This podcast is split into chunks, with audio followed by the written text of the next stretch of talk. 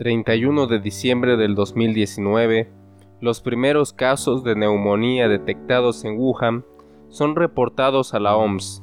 Durante este periodo, el virus es aún desconocido. Hoy, 22 de enero del 2021, el total de los casos mundiales es de 96.218.601, con una cantidad de 2.058.534 casos de muertes por COVID-19, más todas las muertes que no se registraron por peticiones gubernamentales. Hasta esta fecha, podemos ya hablar de cómo un virus nos mostró que vale más nuestra propia diversión o libertad que las vidas de los demás, ya que excusas para no acatar las medidas de prevención fueron variadas y de todo tipo. Hubo desde los evolucionistas, hablando de la selección natural, en la que morirán los débiles y los fuertes prevalecerán hasta los hedonistas, que sustentan sus actividades sociales sin prevención con un vive hoy, porque mañana quién sabe, mas sin un fin de tonterías que seguro usted escuchó o dijo alguna vez.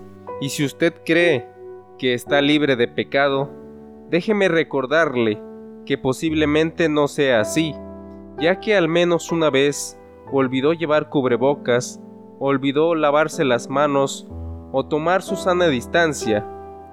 Tuvo alguna reunión social la cual puede usted justificar con es que éramos poquitos. No fue una fiesta grande, solo fueron los amigos.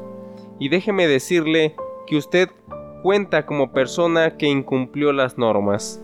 Y ahora se comenzará a sentir incómoda y querrá justificar de cualquier forma, incluso quitando el video pero la intención de este no es incomodarlos o culparlos, sino por el contrario, preguntarle, ya que este es un espacio de reflexión, ¿por qué cree usted que pasa esto? El único virus con el cual podríamos ser protagonistas, ser los héroes y ayudar a que muchas personas no murieran, y lo único que nos pedía a cambio era limitar por un tiempo nuestra libertad.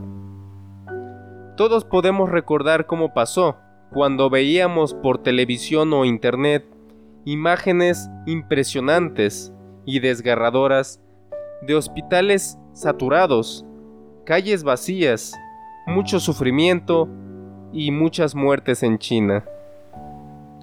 En esa ocasión el mundo entró en pánico. Hubieron personas que compraron camionetas enteras de papel higiénico, agua embotellada, comida enlatada, y se reprocharon a sí mismos arrepentidos por no haber construido ese búnker nuclear subterráneo que habían pensado años atrás. El virus se esparció y colapsó hospitales enteros de Europa, Italia siendo de los más afectados en ese entonces, mientras que en Latinoamérica tuvimos tiempo para poder planear y enfrentar de una mejor manera. Sin en cambio, los políticos aprovecharon el pánico, el miedo y la incertidumbre para hacer propaganda política, construyendo edificios móviles para ser comerciales, para luego quitarlos ya que habían conseguido con eso solamente la popularidad. El virus comienza a hacer estragos en Estados Unidos, nuestro vecino más fuerte, y por televisión e internet solo podíamos ver cómo el número de contagiados y defunciones en este país aumentaban cada vez más. En nuestras mentes solo podíamos imaginar qué pasaría en México, ya que si a nuestro gran vecino le iba mal, ¿qué podríamos esperar nosotros con un sistema de salud en desabasto y saturado ya de por sí. En México, escuchábamos solamente los pronósticos que se hacían de nosotros en otros países, pronósticos que se hacían sobre el país número uno en obesidad, con tanta diabetes, hipertensión, problemas en el corazón, etc. en nuestros oídos solo podíamos escuchar el son de una muerte anunciada. La incertidumbre y la confusión eran una constante en el diario vivir, ya que por un lado se veían hospitales a su máxima capacidad, médicos y enfermeras atendiendo un hospital totalmente saturado, incluso atendiendo en los pasillos, en el suelo e incluso en las calles.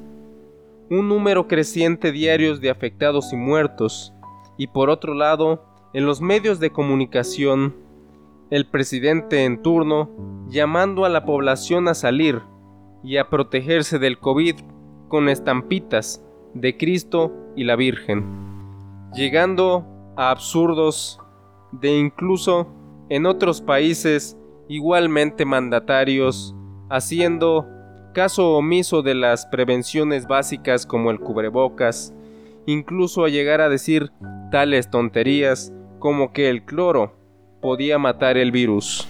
Sin en cambio, hubo muchos que sí hicieron caso y tomaron sus precauciones en la primera ola.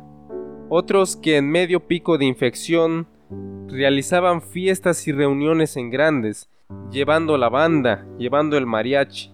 Los mismos que atacaron a doctores y enfermeras cuando su familiar estaba muriendo por COVID.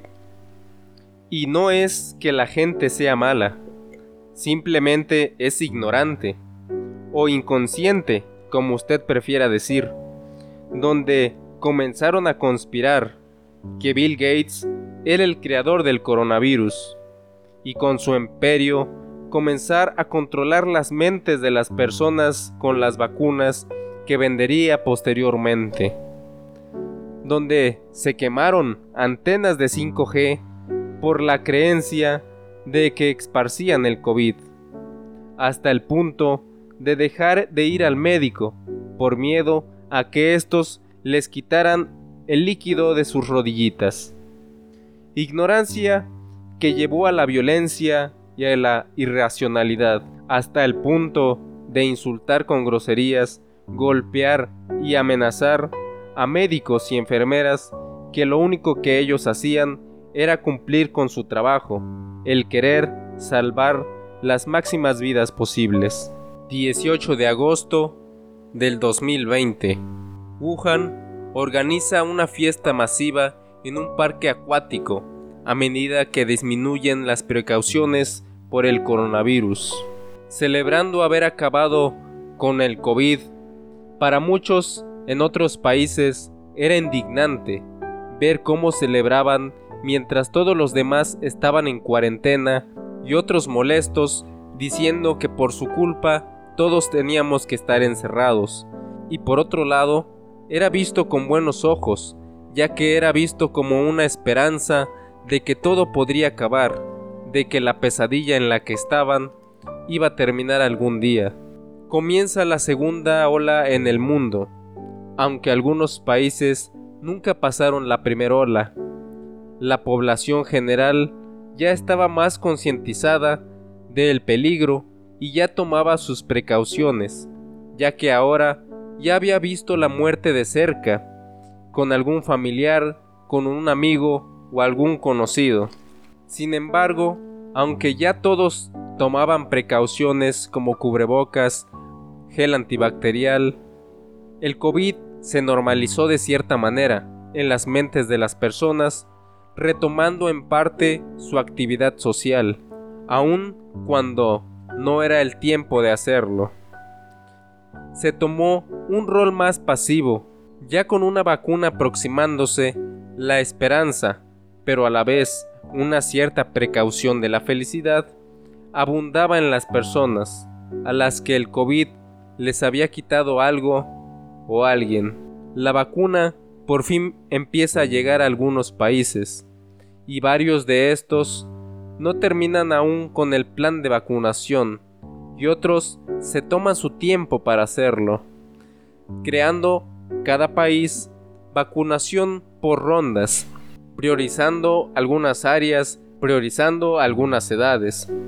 Al menos en México, la primera ronda tocó a los médicos, enfermeras y personal que operaba en el hospital que tuviera contacto con pacientes con COVID.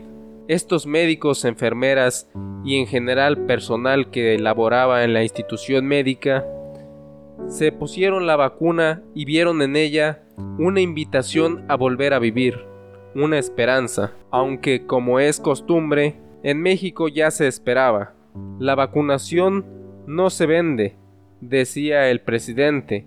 Sin embargo, el influyentismo, el compadrismo y la corrupción demostraban lo opuesto al gobierno, ya que gobernantes que no tenían nada que ver con área de salud médica, empresarios y hasta youtubers se aplicaron la vacuna, demostrando una vez más que entre la vida y la muerte, que sea el otro quien tenga que morir. En todo este trayecto pudimos ser héroes, pero elegimos ser humanos.